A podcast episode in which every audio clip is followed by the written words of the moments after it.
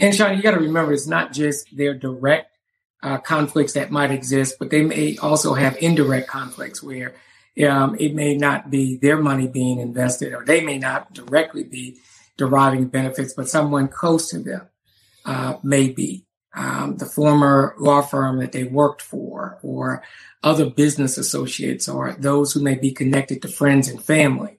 Um, so you have a lot of that going on also. And those are type of connections that are even more difficult to uncover. Uh, we might be able to do a search and try to find out what connections, if any, the presiding judge might have to the entire, you know, prison industrial complex system.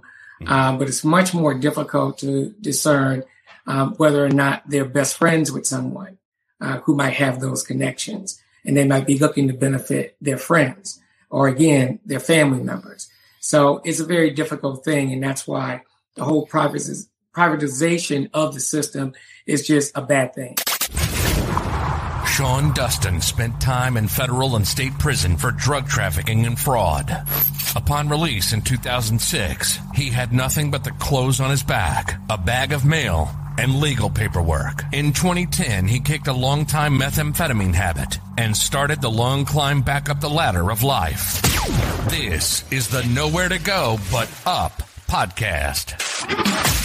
If you want transparency and authenticity, you're in the right place. This is the Nowhere to Go But Up podcast, and this is Sean Dustin.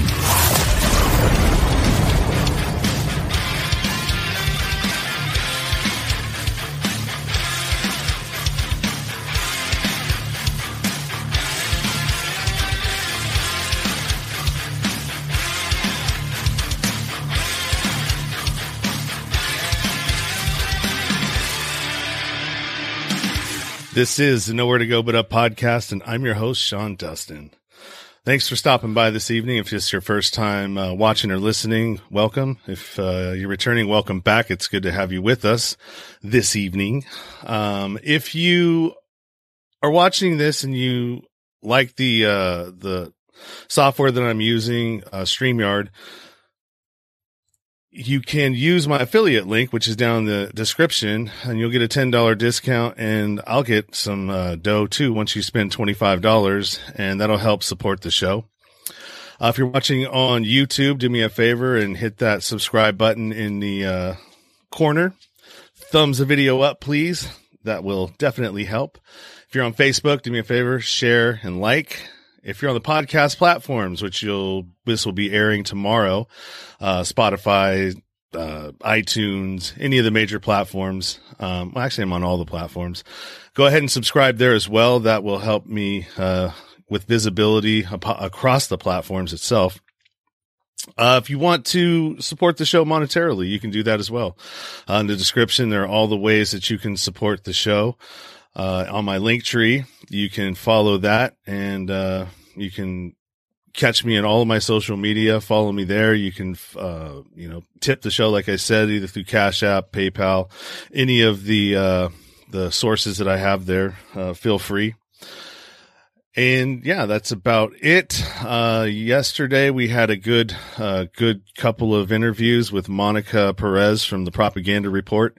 And then we also talked to, um, Brian Carpenter, who was a former, former NFL player, uh, with, uh, used to play for the Washington Redskins, which I believe is now the Washington football team.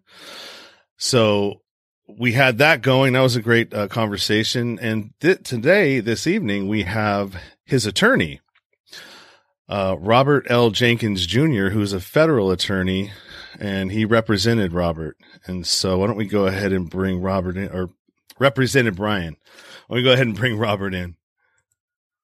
Hey, Robert, how you doing? I'm doing well. What about yourself? Uh, not too bad. Not too bad. Got a little tongue tied there. not a problem. Not a problem. It, it happens. I, would imagine being an attorney, you uh, you're pretty familiar with uh, having to talk to, to people and, and stuff like that during trials and, and all that stuff you have to do to, to be a good good attorney, right? Yep, is what I do every day of my life for the last 26 years.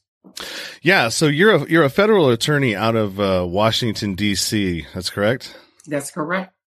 And you have a very very extensive background like i mean you your your pedigree is uh top notch well thank you i appreciate that been at it for a while now okay okay um and one of the reasons that we uh decided we want that you're here is we share a um an acquaintance or I don't know if it's a, it's an acquaintance to me. Okay. Um, Allie. Oh yeah. The publicist. Wonderful. Yeah, she's uh she's really good. She she hit me up and the moment she said uh federal attorney, my ears went Ding! I'm like, "Whoa." I've been cuz I was talking to my friend Holly and she should be uh joining us this evening at some point. Um she's actually uh same deal. She did 3 years on a on a conspiracy charge, white collar crime. Uh, yeah. She, something that she didn't even have anything to do with other than the fact that she worked there. That's right you know, and got caught up in it. And so that's a huge problem. And the conspiracy charge in itself is so broad. Yeah. And the first time that I ever had any, like when I went through my, my issue with the federal system, I mean, I, I didn't, uh, they had me dead to rights. I couldn't fight it. I couldn't do anything. didn't have the money to do it. I just kind of had to accept it. But I mean, I did what they said. Right. Um, but when I was fighting my case and there was a bunch of other folks that were in there and they were on ghost dope, uh, charges where, you know, some guy got in trouble and decided to put their name in a hat to, to get some time off their sentence. And they didn't, uh, they had moved on with their life and stopped you know, doing all that stuff right. and had regular jobs. And, you know, that was a period in time in their life where they may have made some bad choices, right? That's right. You see it all every day. You know, yeah. you see it every day. People get yeah. caught up in the incentive for others to, you know, come up with stories, stories that uh, the prosecutor wants to hear, um, the federal agents want to hear. Um, you satisfy them. They have ways of doing things for you. Um, so the system kind of feeds off of itself. And that that's not investigative work. That's right. That's just hearsay.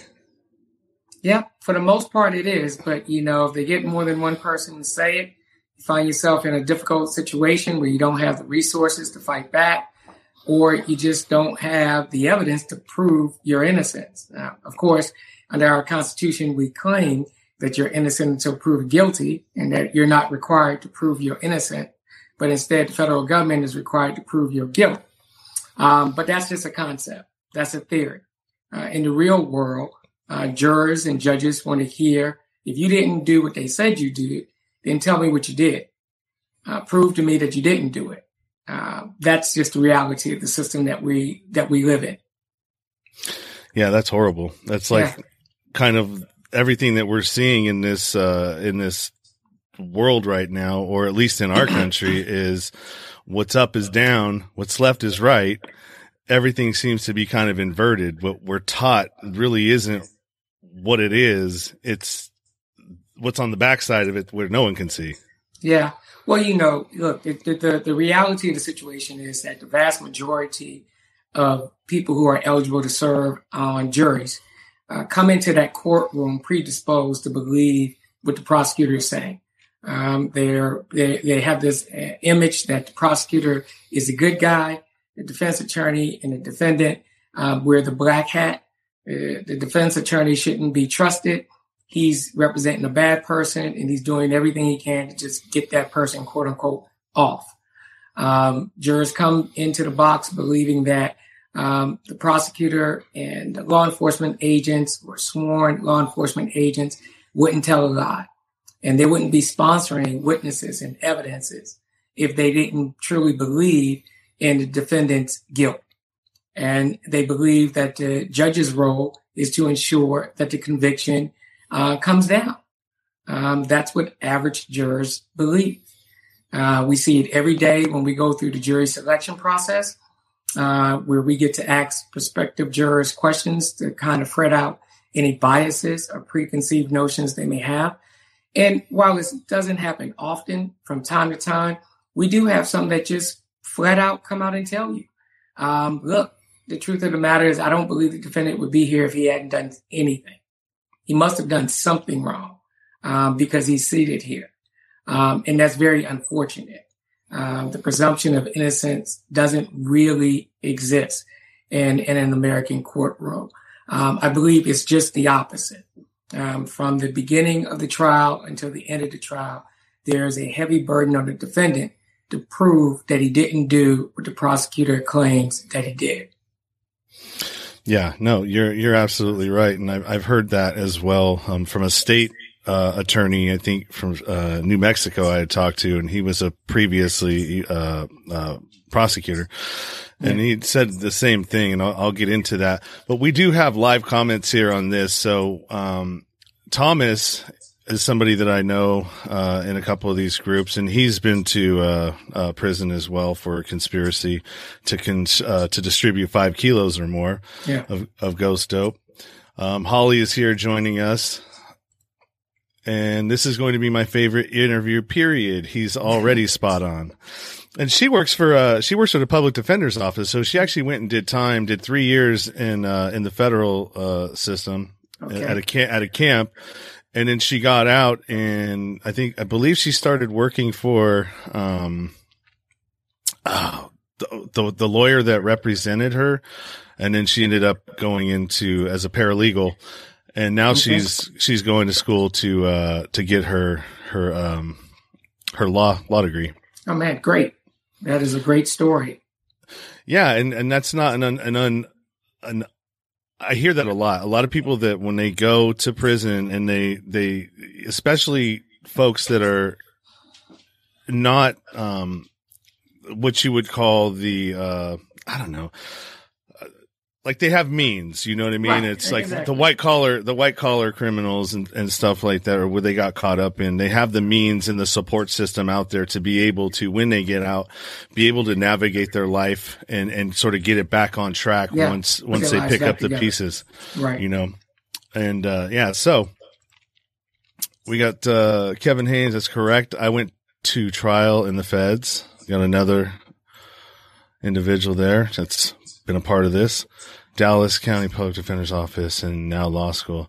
Congratulations, Holly. That's amazing that you, uh, you got accepted. And I know you've been, yeah, you've been working on that for the last, uh, I think you announced it maybe a couple of months ago. So congratulations if I hadn't already told you. So yeah, um, it brings me back to, to this. So, I mean, you have a lot of different things that are at play here. I mean, not every prosecutor is dirty. Not every judge is, uh, you know, bound by whatever stocks they have interests in that are connected to certain industries. Right. Um, no doubt about it. There, there's a lot of that that goes on, and I mean, I, I believe that there was, uh, I would say probably about four or five years ago, there was a judge that got caught up, um, in Pennsylvania. Yeah, we're sending the youth, the the yeah. the kids, yeah. right, the juveniles. Yeah, yeah. yeah. It, it, was it was in Pennsylvania, and and Sean, you got to remember, it's not just their direct uh, conflicts that might exist, but they may also have indirect conflicts where um, it may not be their money being invested, or they may not directly be deriving benefits, but someone close to them uh, may be. Um, the former law firm that they worked for, or other business associates, or those who may be connected to friends and family. Um, so you have a lot of that going on also. And those are type of connections that are even more difficult to uncover. Uh, we might be able to do a search and try to find out what connections, if any, the presiding judge might have to the entire, you know, prison industrial complex system.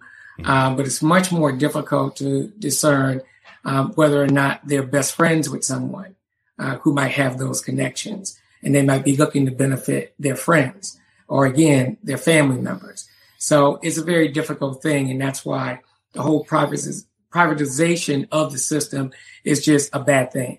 Uh, it, it, it, builds in that incentive um, for someone to try to get rich off of the misery and uh, you know someone's liberty being deprived and it really shouldn't be about that no no it shouldn't i mean that's a conflict of interest of the worst kind Uh, we got Kevin. You're innocent until uh, proved innocent in the feds. Holly has a question. She wants to know about preponderance of evidence. Yeah, well, you know, the preponderance of evidence standard is a lower evidentiary standard in our criminal justice system um, that should not apply to um, guilt or not guilty. Um, it is, you know, we have to quantify it in a numerical sense. As I tell many of my clients, think of preponderance of evidence as being 50 plus 1. Um, whereas in our criminal justice system, at least by theory, um, beyond a reasonable doubt, if you have to quantify that in numbers, that we're striving for something much higher, 95% or better, many would say. Um, but the reality is that oftentimes jurors get confused by these concepts. Um, jury instructions are incredibly complex, difficult for lawyers and judges, people who are involved in the system every day, to fully understand and appreciate. Um, so when you bring 12 regular, ordinary citizens where this is not their language that they speak every day, and you read them these jury instructions to include the distinction between preponderance of the evidence versus beyond a reasonable doubt, um, they get confused. And the reality is, I believe most jurors just think, hey, which side do I think has done a better job in proving whatever side they're advocating?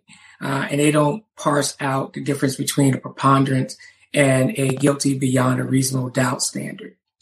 Very difficult.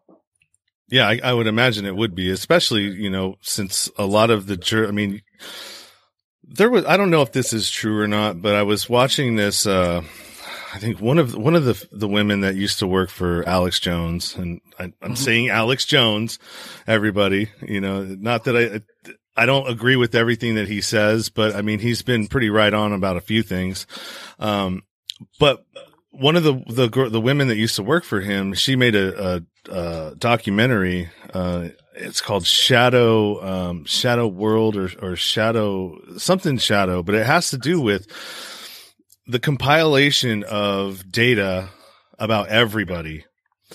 Yeah. And when it comes to, uh, picking juries, what they can do now is they can pick a jury before before it actually even gets to you and you're selecting it mm-hmm. at the at the court level they can pick a, a jury that's going to give them the outcome that they want based on all the data that they have on these people that they've been getting from Google and every place else that, you know, I mean, cause we're, we're constantly being tracked and, uh, traced and, and, and data based pretty much. Yeah. And, and, and so basically what you do, what they were doing is, you know, if they want an outcome of guilty, they'll, they'll stack that selection full of people that are going to you know, sway that way. And so when you actually get the jury to select, it's like, well, all right, you're all of them are going to go a certain way. So you don't really have a lot of choice. Yes. Well, you know, things certainly has changed with respect to that from when I first started. When I first started, um, it was before the internet. So before, you know, all of this massive amount of information we now have access to. And you're absolutely correct. Um, and for well-heeled clients, clients who really have the resources to devote to it, uh, you can always bring in jury consultants. You can have focus groups. Uh, you can do mock trials before the real trial um, to see how things are going to play out in front of your selected or preferred jurors. Um, so we are very much more advanced today than what we used to be. Um, I know in my practice, we definitely take advantage of the information that's out there in social media. Um, we research, review Facebook, Instagram, uh, LinkedIn. We try to gather as much information as we, we can about prospective jurors um, to see their political leanings, their social views on particular issues that might resonate throughout our trial. Um, and then they become our targets um, to try to get on the jury. Um, so you know, this concept that the Constitution talks about a jury of your peers and it should be just a cross section of our society. Um, at least today, that's not really true. And both sides are doing it. The prosecutor is doing it. Uh, the defense is doing it. It becomes unbalanced when, you know, the prosecutor has ample resources to devote to something like this. But a lot of defendants simply don't. Um, the vast majority of people being prosecuted for offenses in this country, serious as well as petty offenses, um, are poor, are, are, people who can't afford a good, competent legal representation. And even if they can afford the lawyer, and they can't afford all the extra pieces that the lawyer might need in order to really do a thorough job. The private investigator, the ability to have an independent review of forensic, ballistic, uh, blood evidence. Um, you know, very few clients stand in a position to be able to do that. So when we look at some of the outcomes in this country of how some very wealthy people get a certain outcome and those without the same kind of resources get a different kind of outcome, that's often what's at play. Hmm. You mentioned you mentioned something about the uh, like blood uh, splatter evidence and all of that stuff, and I was listening to a Joe Rogan episode, and he had on David Fromm and another gentleman from the Innocence Project. Yeah, and they're really pushing a lot of that is junk science like the the blood spatter, the bite mark evidence, um, all of these different things that that they throw at you, the prosecution will throw at you. It's not really sound science. Well, you know, it's it's always very troubling because you know on a defense side that if the prosecutor is successful with having um, that type of evidence admitted, um, jurors are going to buy it. Jurors are going to believe it, um, and they are uh, because again the prosecutor is sponsoring it, the judge is allowing it, um, and that's all the credibility the average person really needs.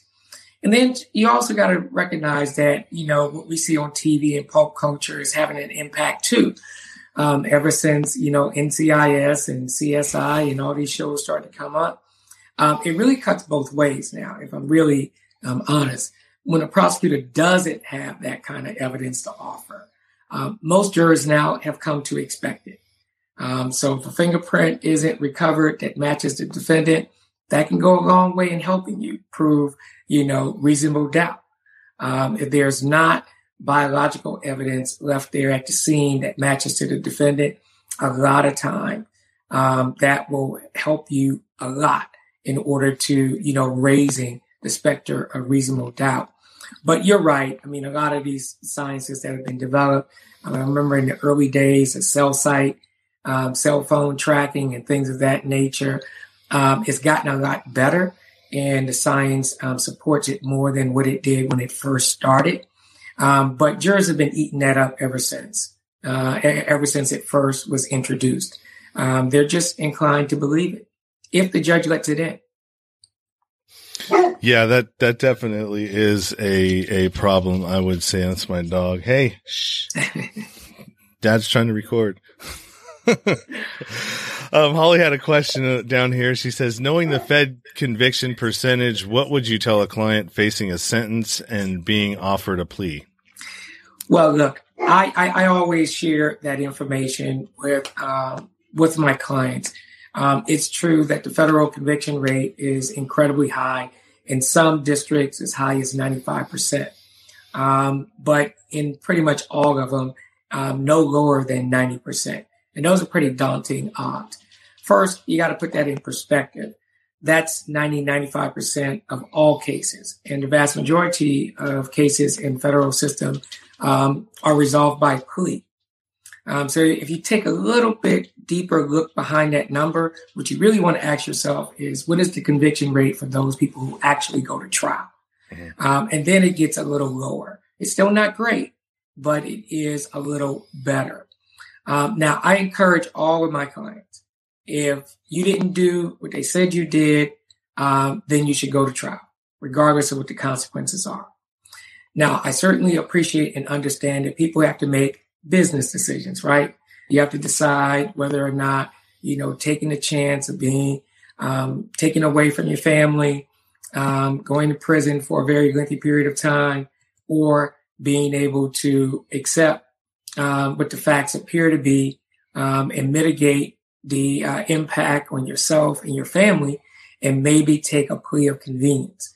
Um, it's unethical for me to encourage you to do that, but I certainly recognize that it does happen. Um, so my advice to all of my clients is if you didn't do it, let's go to trial. Now, as a consequence of that, um, I have percentage wise, um, I probably go to trial more often than most of my colleagues. Um, many of my clients seek me out for that reason. Um, I inherit a lot of cases um, from lawyers who the client becomes frustrated with because they, for whatever reason, believe the lawyer isn't prepared to go to trial. And that's what they want to do. Um, so I think a disproportionate number of my clients actually go to trial. Yeah, that was one of the things that the the attorney I was talking to prior uh, was saying. He's like, there's a couple of different things at play. You know, a lot of it is the culture within the office itself, uh, the yeah. culture of winning, and and you know when it all means, and it really doesn't matter how, how you attain that win. And then also too that there are some uh client because I, I experienced this. I mm-hmm. when I knew that there was some stipulations, you know, they have to test the drugs. They had to do all these things. I knew right. that there was a backlog. And if I didn't waive my rights to a speedy trial, then, you know, 60 days would not, they wouldn't be able to do it within the 60 days and then they'd have to throw right. the case out. And I actually caught my, my public defender working with the prosecutor to extend that and you know, I you know, we went to court and said, oh, we're going to have to you know go another week, and I was like, I, I don't agree to this, no, right. And they didn't care a, a one bit about what I had to say about it. Yeah. They went, they went and did it anyways. And so I, I brought that up to him and he goes, well, you know, also too, that there is not every attorney is, is capable of going to trial. Right. You know, um, we're, we're, not all the same. I mean, it's no different from any other profession, right? You have good ones, you have bad ones. You have aggressive defense attorneys and you have not so aggressive defense attorneys. Oftentimes, I tell clients, um, particularly if they're already represented by counsel, um, I often will, you know, during my initial consultation, try to get a sense as to what is their objective. Um, are you looking for just a better plea deal? Or are you set to go to trial? Um, tell me what you're really looking after. If you just want a plea deal, oftentimes I will tell clients that, well, you know, there's a lot easier ways to go about doing that than hiring me. Um, I'm not going to be the least expensive attorney that you might consult with, um, but my fees often are reflective of the fact that most of the individuals who hire me are looking to go to trial. Um, that's my reputation. Um, that's my standing in the legal community. Um, so that's why many of my clients seek me out. Um, but there are other lawyers who are equally capable to work out a deal for you if that's what you're after. That's a great. That's a great answer. Uh, Allie popped in. She said, "Excellent, Rob." Uh, hashtag Take it to trial. Hi, Allie. Thanks. Thanks for the plug. Thank you. um. Yeah. So I, I a lot of people can say, you know, you have all these problems with this and you have all these issues with the, uh, with the, uh, you know, the conspiracy charge. Well, if you weren't doing anything wrong to begin with, then you wouldn't have to be complaining about this. Right. Well, you know, that's, that's one of the reasons why politically it's not very sexy or attractive uh, to get these laws changed because that's the public's perception. That's certainly the way politicians feel. Um, they're not interested in doing anything that might help people who find themselves on the wrong side of the law. Uh, again, that presumption of innocence, right? Uh, if it truly was there, it wouldn't be viewed that way um, by average citizens or politicians. You'd understand that just because someone was accused of a crime doesn't mean they actually committed the offense. Mm-hmm. So the law should be fair no matter what. Um, and you know, conspiracy is just one of those wicked, wicked weapons in a prosecutor's um, um, toolbox where he doesn't have to prove that you actually committed a substantive offense. That's that's the scariest thing about it. You know, you can be convicted of a conspiracy offense, um, even though the supposed sub- substantive offense was never actually completed or even attempted. And I'll give you an example. You know, if you and I sat down and we talked about robbing a bank and we came up with a plan on how we were going to do it, and let's say that plan included you and I going out and acquiring some ski masks. You know, the time we leave to go to the store to buy the ski mask, if we're arrested at that moment in time, we're miles away from the bank. We haven't even looked at what bank we're going to rob. We could be tried and convicted of conspiracy to commit bank robbery. And all we did was talk about it. But if you take one step toward furthering it, that's it. That's enough. And that one step could be as simple as, well, we're going to need some masks. Let's go buy some masks. We don't even get to the store to buy the masks. The conspiracy offense is completed once we leave our house headed to buy the mask. That's scary. No, it is. It's real scary. And, and I mean, we're seeing a lot of stuff now coming out, like with the, uh, the definition of domestic terrorism. Yep. You know, and how the push to that is starting to help. Uh, there's a lot of scary things going on right now. there are, you know, sometimes when these laws come on the books, um, people don't have the vision to see into the future as to how they might be applied in other situations. And that's what we're seeing with that. Um, and, you know, and it's not the first time. Um, you know, originally the RICO statute um, was specifically designed to go after organized crime. Um, and now we see it being used in every other um, aspect, um, whether it be just a bunch of juveniles who might be involved in a street gang, they get charged with RICO. Uh, we see in the white collar um, um, situation, um, high up ranking executives in corporations that might do bad things, they get charged with RICO. Um, that's not the way it was originally conceived uh, when it first got on the books in the early, late 60s, early 70s. Um, but now we've seen it expanded into other areas. So it does happen from time to time. What what is your your uh, percentage of uh, uh, trials won in the federal system? You know, I've never kept um, a record like that. Um, you know, what, what I tell people is, first of all, um, when you say a win, how do you really define a win, right? So when I have a client who comes with me and he's facing a, uh, a, a series of charges, an indictment with eight or nine serious felonies where if convicted, um, he's going to be looking at a mandatory life sentence. If at the end of the trial, he's convicted of two lesser included offenses and he ends up getting a four year sentence, uh, if you ask that former client of mine, he will tell you that was a win. Okay. Yeah, yeah. Still resulted in a conviction, but he would say that was a win. Um, I, you know, this is a real case I had. I had a client charged with a homicide as well as a firearm violation. Um, he was acquitted of the first degree murder, which carried mandatory life, but he was convicted of the firearm offense. It was a three year offense.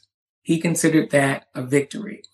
Um, sometimes a plea resolution can also be interpreted as a victory for the same reason. If you go through all the pretrial motions and the pretrial steps, and you really get the prosecutor to see the weakness of their case or the judge to appreciate the weakness of the case. And at the end of the day, you extract a plea that the client who was looking at 20 years now walks away with a deal for 18 months. He probably would interpret that as a win also. Great answer. Good comeback. And I, and I, and I didn't mean to put you on the spot. No, no problem. No problem. Um, yeah, it's, it, it really, it really is. I mean, I, I, I, didn't even think about it that way. Yeah. Um, well, I get asked the question a lot, you know, well, what's your, especially during initial consultations. And so, well, you know, that's difficult to say. Now, when you say a win, tell me what you mean by a win. Uh, if you mean just a straight acquittal, um, then again, now we got to talk about what kind of cases we're talking about. All right. Are we talking about homicide cases? Are we talking about drug offenses? Are we talking about, you know, white collar crime cases? Uh, because the experience is going to be different. Um, so let's talk about your particular situation. Then I'll be able to give you a, a more detailed answer. That's what I normally tell clients. Yeah, when I was going through mine, the whole the whole experience from the beginning to the end seemed like one giant indirect coercion. Yeah.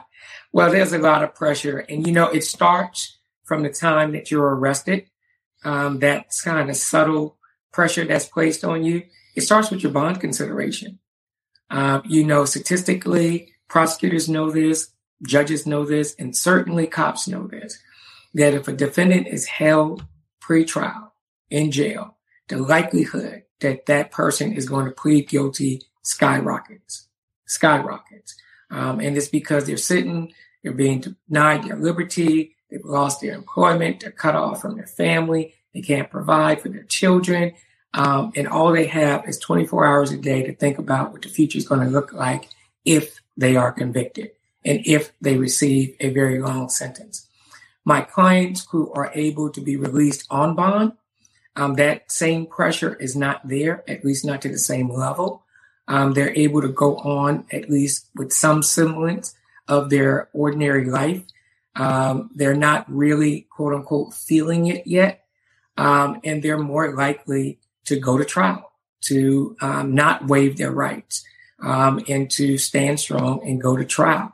So because prosecutors and cops and judges all know this, um, they know that the, the, the, starting ground to start putting pressure on the defendant is to have them held without bond. Mm-hmm. Also, too, I, I noticed this a lot too when I talk to different people is stacking charges. Yeah. To bump up your your bail. Yeah. You know, no doubt about it. Prosecutors know that at the state level, especially in the federal level. You know, we have certain cases that are called presumptive cases where judges are instructed by the law that if you're charged with a certain offense under particular considerations, they are to presume that there are no conditions of bond that would be appropriate. Um, so that places the power in the prosecutor's hand. He knows that if he charges you with this particular offense, that the likelihood that you will get out on bond is certainly reduced. And he also knows that if you're held um, without bond, the likelihood that you're going to ultimately cave and plead guilty also goes up. Mm. So, another question I have is, well, first let me. I'm gonna I'm gonna formulate a question here, but I want to hear um, what got you like what got you to want to become an attorney to begin with and okay. and why did you why did you pick the federal um, trajectory well well you know for as long as i could remember it was all, it's always been a career goal of mine going way back to when i was a kid growing up in charleston south carolina um, i didn't grow up with much didn't grow up in a um, rich family um, a middle income family i grew up in a poor family um, most of my childhood was spent growing up in public housing um, and all the bad things that go along with that and growing up in an impoverished neighborhood. Um, a lot of crime, a lot of interactions with police officers in my neighborhood and things like that. And a lot of family members who found themselves on the wrong side of the law. Um, I saw a lot of abuses growing up as a child on how they were being treated, how our community was being policed.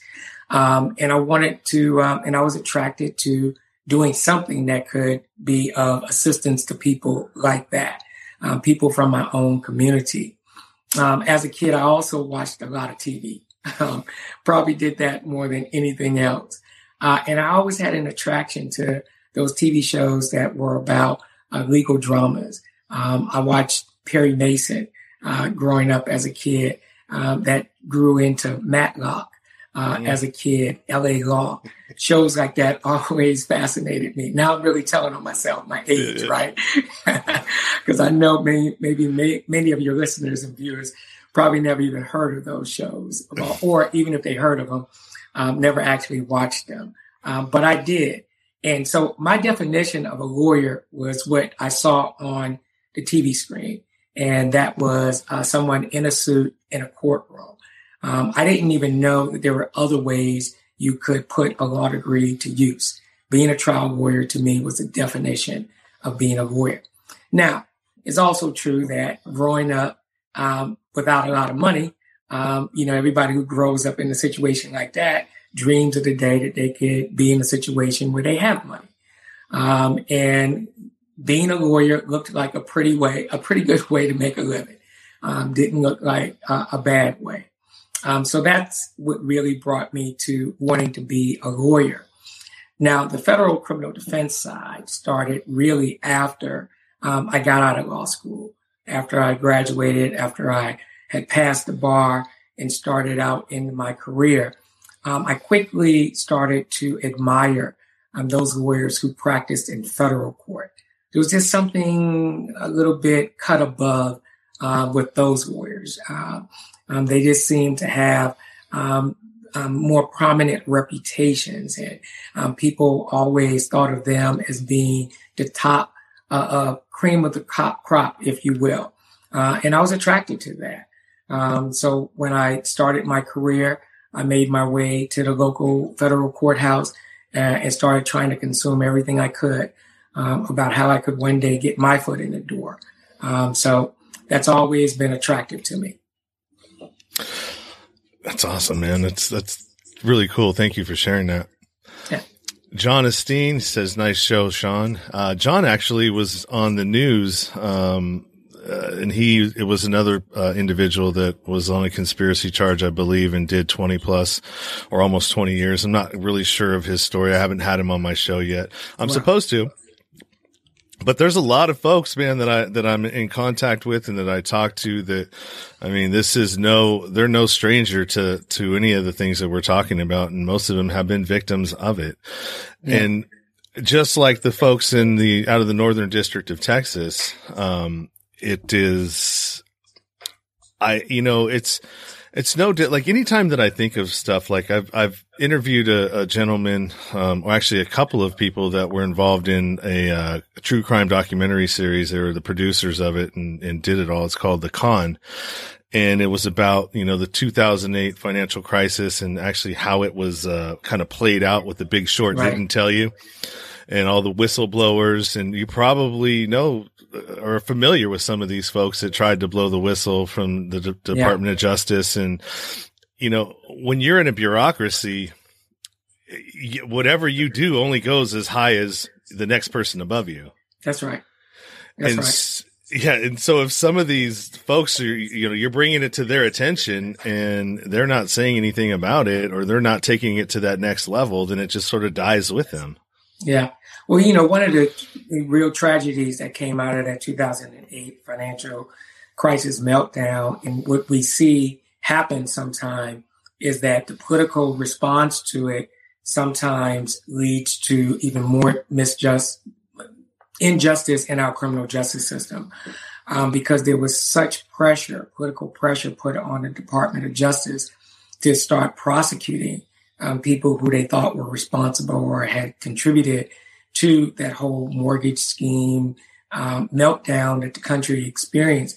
That you had a lot of good people uh, who may have done something very small, maybe great in nature, um, with maybe putting something on their mortgage application that may not have been 100% accurate, um, but it didn't really affect the mortgage decision um, whether or not um, they truly qualified for the loan, uh, they found themselves being prosecuted um, because you know the Department of Justice back then um, that was their mandate uh, to go out and find as many as they can cases uh, of people who they thought you know were responsible for you know causing the crisis, and it wasn't people like that that really caused the crisis. It was much more people far higher up on the food chain, if you will, that were truly responsible for it. Um, but I had quite a few clients who ended up coming my way uh, who were low level um, um, players, bit role players, um, lenders, uh, mortgage brokers, uh, even appraisers, uh, people down that low uh, who got caught up in it. Oftentimes, conspiracy charges. Yeah, and and you know when I watched that, it, it kind of painted or diagrammed out, you know, what the you know you had the big the big banks that were uh, Wall Street that was wanting all these subprime mortgages, That's and right. there was a call for it, and they were incentivizing. Yeah, everybody was being incentivized, you know, from the appraisers all the way all the way up, and so yeah, that's uh that's really crazy when you really start to look at, at how complex that is. Yeah. And then most of the time, the guys that are at the top at Goldman Sachs and, and some of these other places, the way I look at it is, is like, okay, well, they're, you know, you're, you're getting ready to get chased down an alley, right? And all Yeah. of a sudden you just, you, you topple a bunch of stuff so nobody can, can, you make a diversion. Well, that diversion is usually the low level players and then the, the big guys get away That's right. That's right. or they're politically connected. And then we go into that whole thing. Sean, it always comes down to resources. hmm All right. The more resources you have in this country, the better off you're going to be. And that certainly applies to our criminal justice system. Mhm. Now, I don't dispel or doubt the fact that the system prides itself on not, um, that those things aren't supposed to impact what really happens and what goes on in the courtroom. But the reality is that it does. Okay. Um, there have been parts of my career where um, I wasn't always uh, an, an attorney for hire. Um, I represented court appointed uh, clients. Um, I lived under those restrictions and limitations uh, of not being able to afford um, certain resources to, to put toward the defense. Or even if the resources were made available, they certainly had limitations to them. Um, whereas at this point in my career, um, I don't really offer um, operate under those restraints. Um, so it's easier for me to produce a better outcome now Mm. than when you have those type of restraints. Um, and you know those those limitations are going to be there, right? Um, the federal government isn't going to pay um, but so much money for your defense um, if you have the services of court appointed lawyer or the public defender. Um, that's just the reality. Okay. Um, but if you have an unlimited or near unlimited amount of financial resources, um, human resources, political connections, and you can bring it all to bear, oftentimes you're going to get a better result. Yeah, that does make sense. And I, I, I do remember hearing that, um, especially when I started digging into those, uh, cases in, in, uh, the Northern District of Texas is a lot of their court appointed attorneys. If you're, you kind of have to toe a line because Yeah. if, if you, if you rub somebody the wrong way, you rub the courts the wrong way, they'll pull you off that list and they won't give you any more jobs. Yeah. And, you know, and, and, and unfortunately, you know, we have some lawyers who are on the Criminal Justice Act panel list that you refer to, um, that that's their livelihood. Um, and, and you can't, you know, um, frown upon them doing things to protect their own livelihood. Um, it makes sense. You know, in the DC area, um, knowing what the average, you know, retain, retained counsel um, would charge for particular cases, comparing that to what the current um, CJA rate is, court appointed rate is in the District of Columbia, it's about 15 to 20% of what um, a privately retained lawyer on average would command for the same case. Uh, and that's just for his services. Um, again, that does not include all the other extras that he's going to need to really do a good job for you. That doesn't include the private investigator and other ex- experts that might be needed. Um, so it just it's difficult to produce the same brand of justice um, when you're operating under those limitations. Sounds really messy. Well, it is. it is. um, so, oh man, I had, I had a question on my, on my mind. It just, it just slipped me. Oh, there it was. Here it goes. So you're about to become really busy here once, uh, all, all the dust settles from these PPE, uh, loans and everything else that, that, you know, were rolled out and, uh, the pay, pay, paycheck protection. What, I don't know what the E was. Paycheck Protection Program. In fact, I, I have a case right now in the Eastern District of Virginia um, that came out of both of those situations.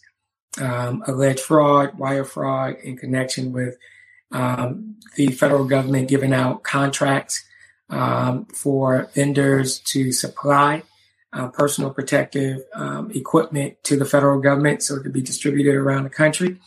Um, you know, it was much of it was done in a very haste manner, uh, and the normal due diligence was not applied. And as a consequence, now we're seeing a lot of cases flow through the system right now.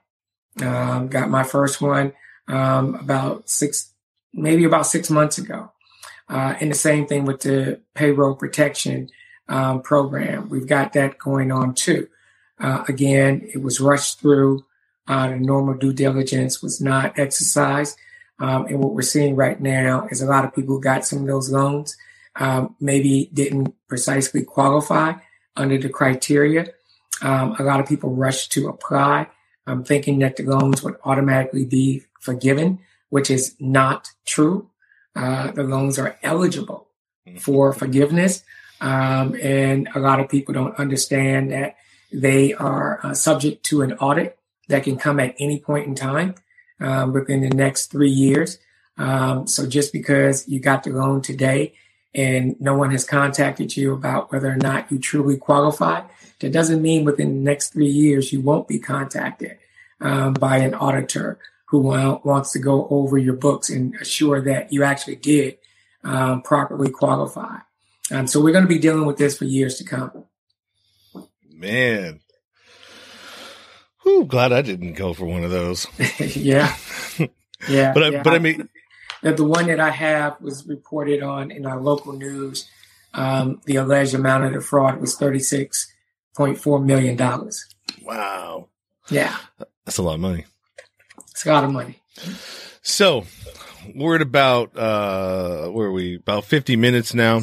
Um, where do you like? How do we do you have any idea or any thoughts on on how we can fix any of this like the criminal yeah. justice reform i mean you know we've got the 94 crime bill that was enacted and that which actually you know president was, biden's role yeah well yeah i mean he he he was the one that authored it but bill clinton's the one that actually passed it That's right. so I mean, you know, they were, you can say whatever you want. And I have my own thoughts about how all this stuff shook out and they all kind of coincided and worked together with the privatization of prisons with. The- well, remember it, it, was, it was, it was, it was supported by the Congressional Black Caucus. I mean, they, they were all on board too. So, you know, there's a lot of blame to go around.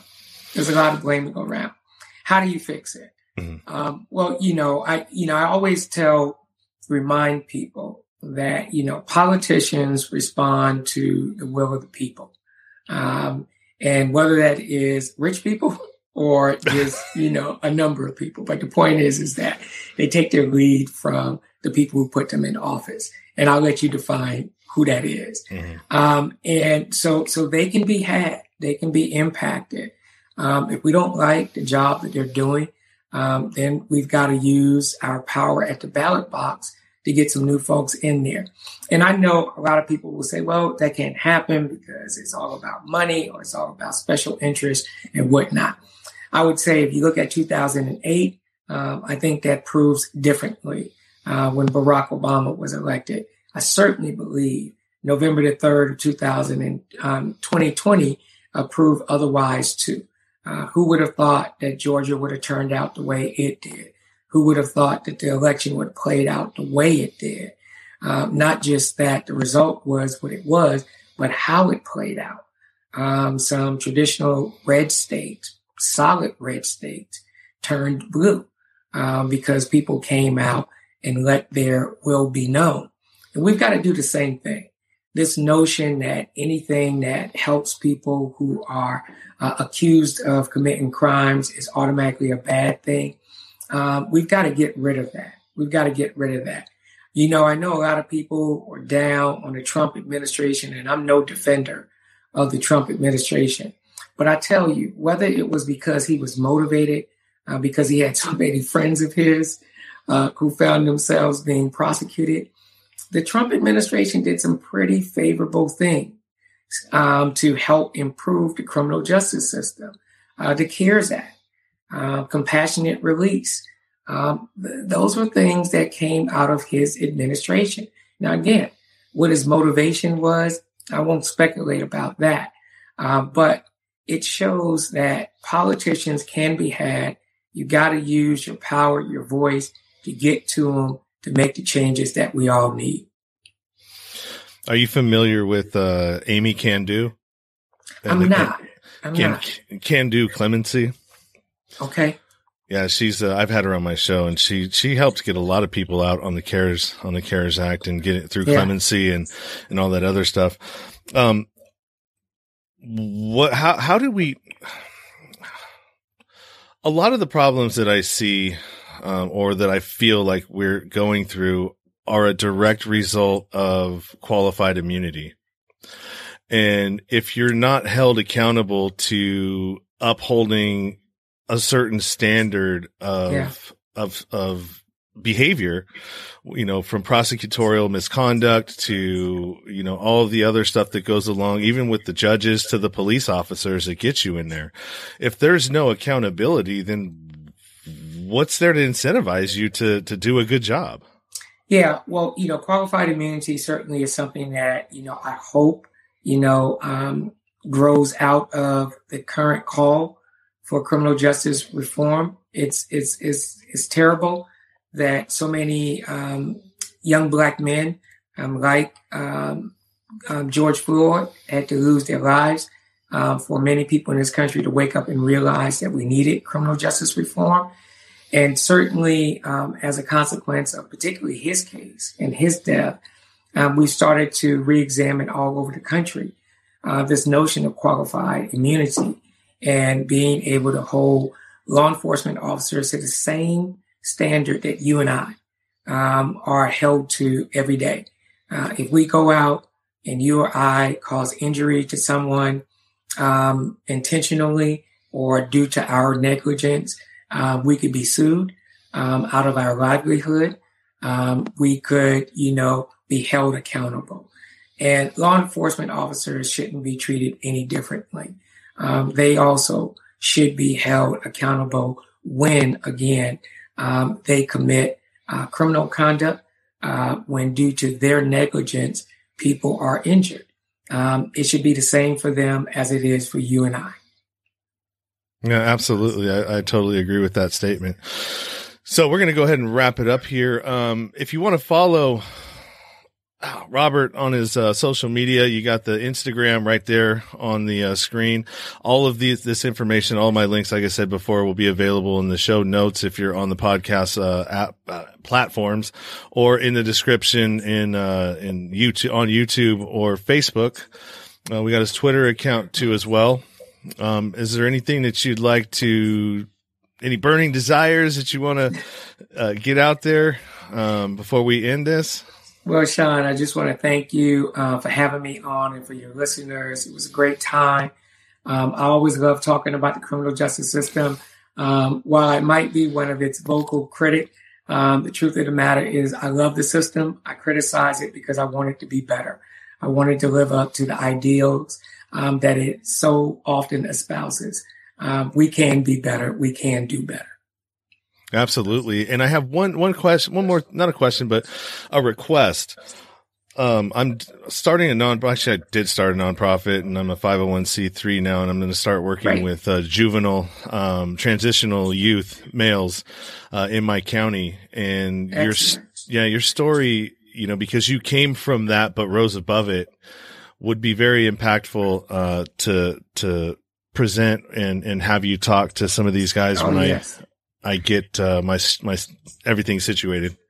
I would love to do it. Um, I try to do um, that type of um, outreach and mentoring every opportunity I get um, because there were many um, who touched my life early on and assured that I would take the path that I took and wouldn't get gobbled up by the system.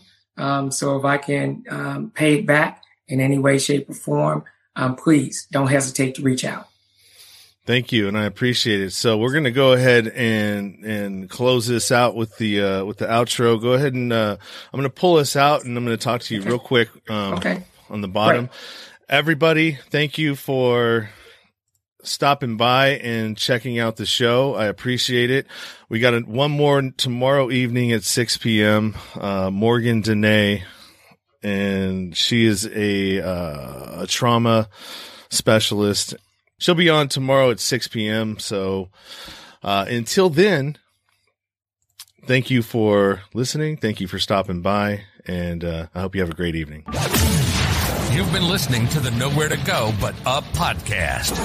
Sean is a single dad, a union blue collar guy, and he spent time in federal and state prison for drug trafficking and fraud. When he was released from prison in 2006, all he had was the clothes on his back, a bag of mail, and some paperwork. Since then, he's turned his life around and shares the struggles and successes on this podcast. We hope you enjoyed the show and we hope you were moved to connect to the show. Book a guest spot. For merch, Patreon, PayPal, and social media links, go to linktr.ee slash nowhere to go but up. On Instagram at nowhere to go but up now. On Twitter at but up now. On the YouTube channel at nowhere to go but up podcast.